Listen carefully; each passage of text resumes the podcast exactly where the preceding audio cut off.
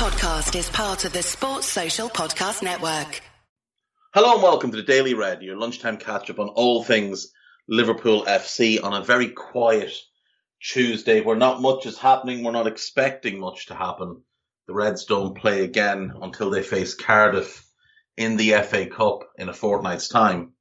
We're not expected to do any business in the transfer window, but something may pop up. There's been links to Fabio Carvalho. It may well be that he's one that Liverpool are looking to bring in in the summer when they can just pay a tribunal fee rather than paying a fee to Fulham to release him now. Fulham probably won't want to lose him at the moment, given their attempts to get promoted back into the Premier League and how important he is to that promotion push. But other than his name, there hasn't really been any concrete links to anybody. David Ornstein has mentioned Aurelien Chouameni. He's probably for the summer. He would be a phenomenal signing in the same vein as bringing in Konate. He's that level of, of prospect, twenty-one years of age, and he's been bossing games in the French top flight for eighteen months now. So if we could get him in, it'd be the delayed replacement for Ginny Wijnaldum that we've needed. He'd also provide cover for Fabinho and a long-term successor to Fabinho in that number six position. Monaco have been credited with interest in Naby Keita in the past, so maybe there's some sort of swap deal to be done there.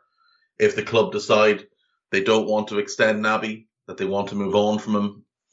If Naby decides that maybe he's had enough of having to sit on the bench while James Milner and Brian Henderson wander around the pitch, maybe he decides he wants to go on. Uh, so, potential there. I think the fact that Ornstein reported it is a good sign. He generally doesn't report on things unless there's real traction in it. And you remember last year when he broke the news about Konate, the deal was almost done. And there's some suggestion that maybe the Chouameni deal is almost done for the summer, but we'll have to wait and see. But those two do seem like they could well be summer arrivals. One player who's been linked with moves away is Joe Gomez. Now, he won't be allowed to leave this month, but it will be no surprise if come the summer he'll have interest. And he may well feel that for the good of his career, at twenty-five, as he will be then, he might want to move on. He might want to go play regularly somewhere. He's not going to get back in the England setup as the fourth centre-back at Liverpool. And he's too good to be the fourth centre-back anywhere. But he's just unfortunate in that Matip has moved ahead of him over the last twelve months, or probably over the last eighteen months, in, in truth. And Konate has moved ahead of him. And Konate has such a high ceiling that you really can't hold him back. You would be, I'd be surprised if Konate is not starting next to Virgil at the start of next season, at the very latest. So Gomez may decide to move on, and if he does, we'll command a, a premium price uh, to get him sold. Aston Villa rumored to be interested, A C Milan rumored to be interested, but if you look up and down the league, Joe Gomez would improve pretty much every team in the Premier League. Now, Manchester City can argue that they have Diaz and Laporte. That's fine. But he's better than any of Chelsea's centre-backs. He's better than Harry Maguire. He's better than anybody at West Ham or Arsenal. Only Romero's better than him at Spurs, but he'd fit perfectly on the right of their back three. Walks into the teams at Wolves, Brighton, Leicester, Villa, Southampton, Palace, Brentford, Leeds, Everton, Norwich, Newcastle, Watford and Burnley. Now, obviously, only a couple of clubs could afford him, but Tottenham would be an interesting one. He's a London boy. They want to play a back three. I think Joe Gomez was born to play a back three. I think it's the ideal role for him, right side of a back three. I think he'd be perfect. So that could be one to watch. I don't think we'd sell to Chelsea. United won't be in the market for a centre-back.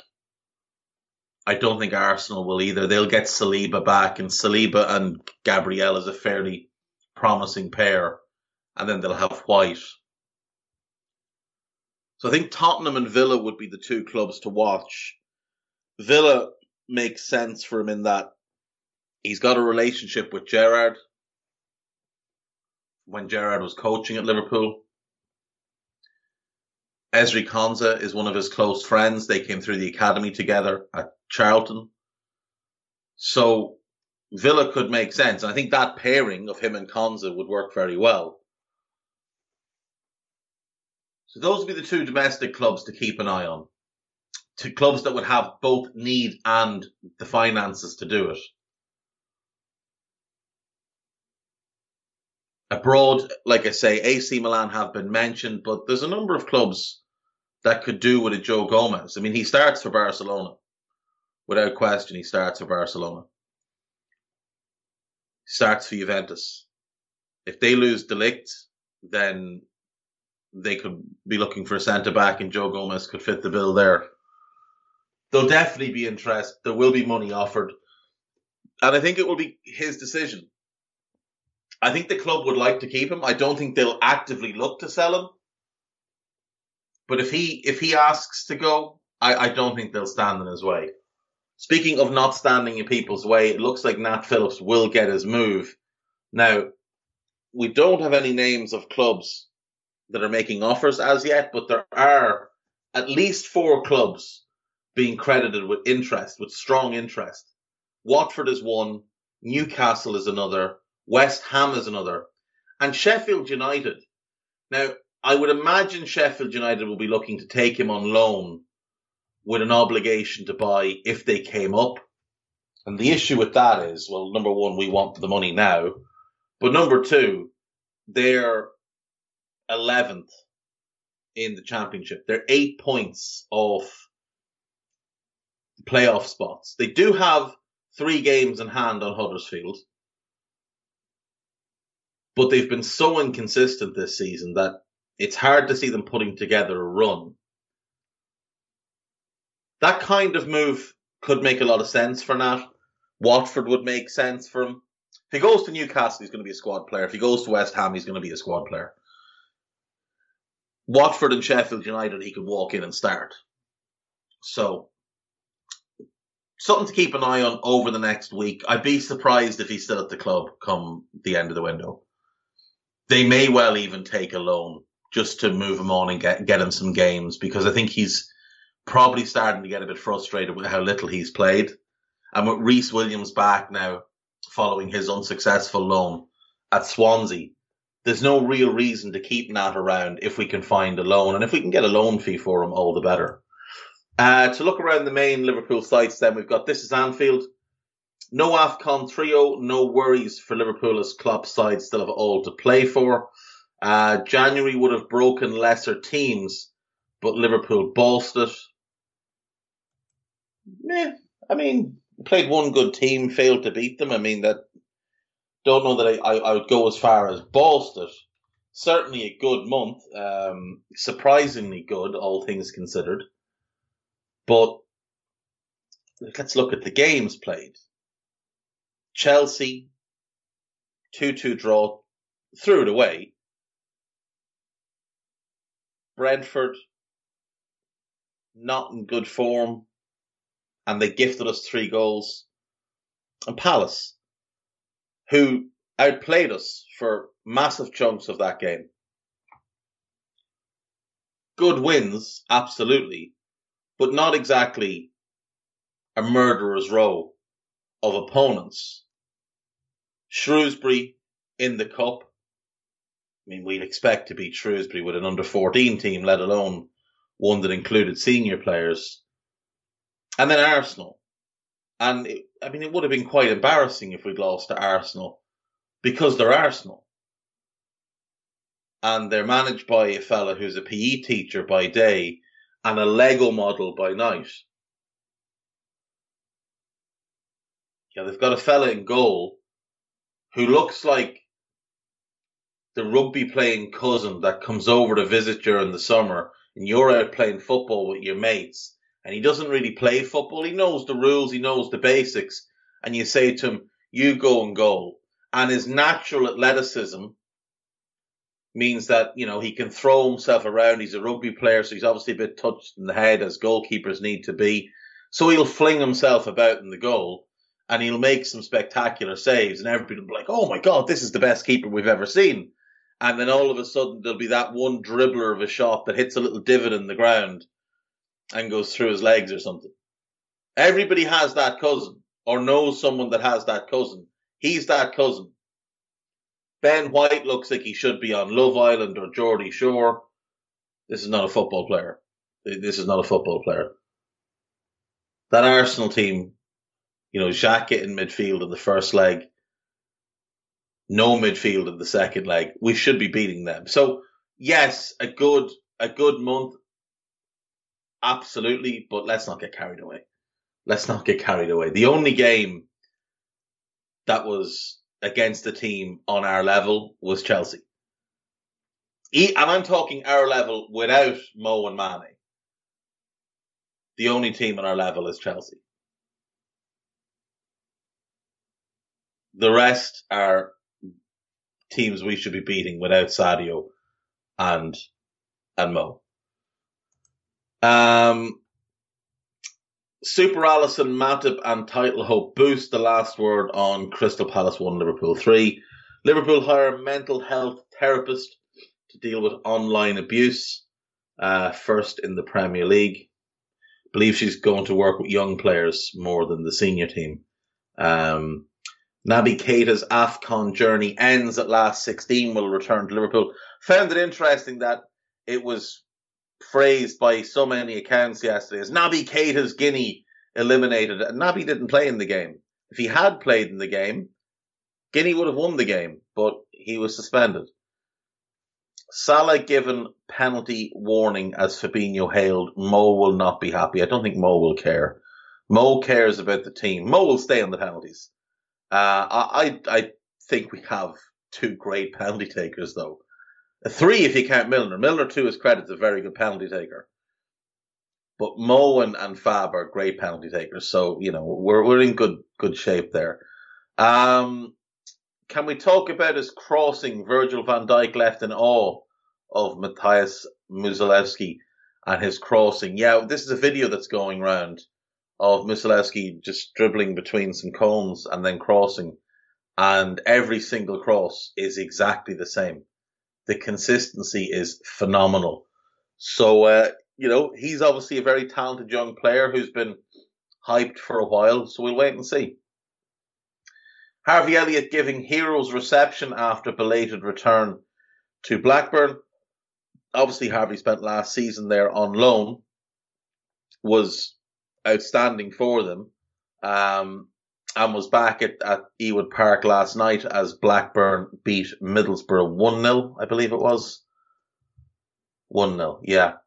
Um, Blackburn going brilliantly this season, second in the Championship, five points behind Fulham, three ahead of Bournemouth, but Bournemouth do have a game in hand. Uh, but for Blackburn to even be in the mix is really, really impressive, considering they'd started the season quite poorly. But they've really turned things around, and credit to them. It'd be great to see Blackburn back in the Premier League and get, you know, all the clubs that have won the Premier League back into the Premier League. Um,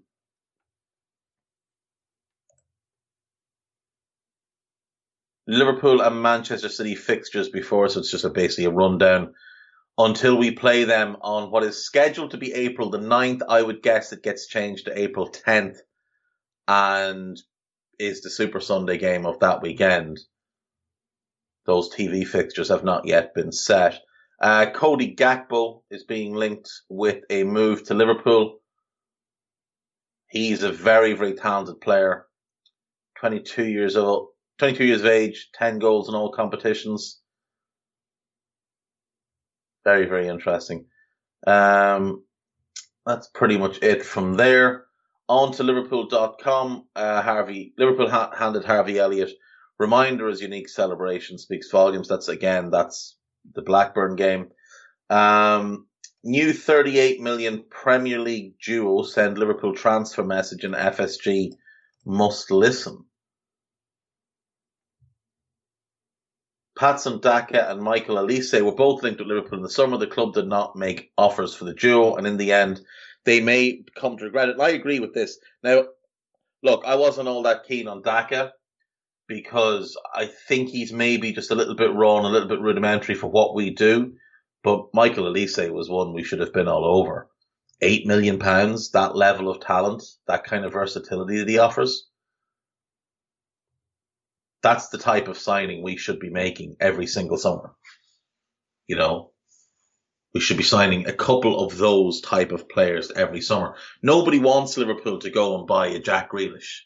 No one has ever asked for that. Well, other than idiots on the internet, but no one has ever asked for that. What we want is just a little bit more spending, a little bit more investment in the squad, a little bit more safeguarding of the future of the club. And signings like Michael Alise are key to that. We have a net profit of thirteen million since winning the Champions League. That's unacceptable. And again, nobody's asking for hundreds upon hundreds of million. But couldn't you go to, couldn't you spend, say, thirty million per summer extra since? Couldn't you have done that? You'd have a net spend of, I don't know, somewhere in the region of about seventy-five million over three years. The vast majority of the division have more. Championship clubs have more. And again, it's twenty-five, thirty million per summer.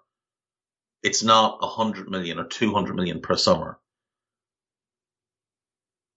It's one player who can contribute straight away and one player who can be a big, big part of the future.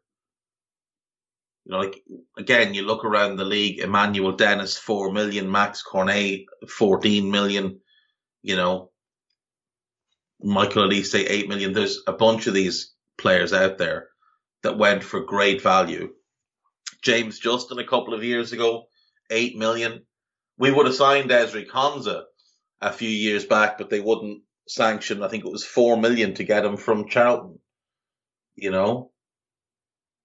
These are the type of things that people are upset with. It's it's not not signing it. Jack Grealish. Jesus wept. Why would we want Jack Grealish? Liverpool have already made clear decision as twelve million transfer switch edges closer.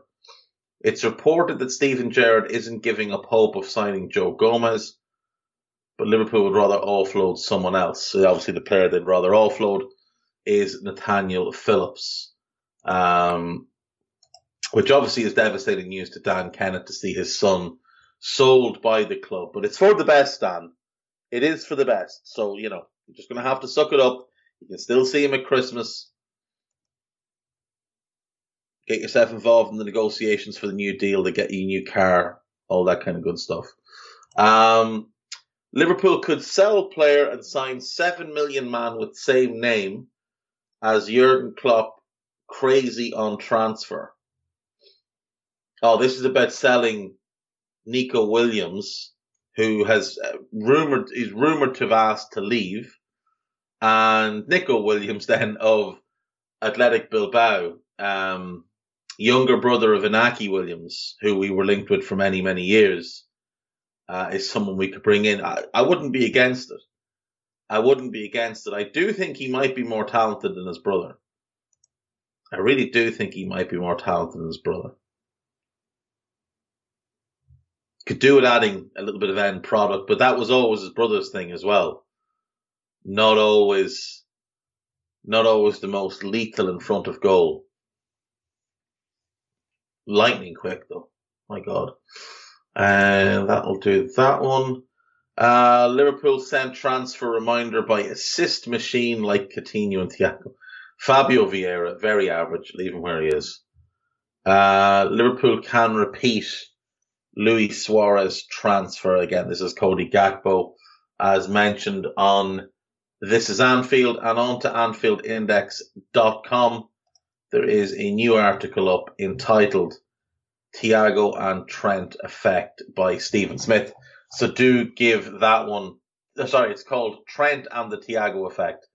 It is up on the site, so do give that one a listen. We will have a new Scouted recorded today, and there's plenty more to come. We're going to be recording on the books, myself and Brother Downey, this week. Uh, we'll have another scouted later this week. Even with no game, we're going to give you two.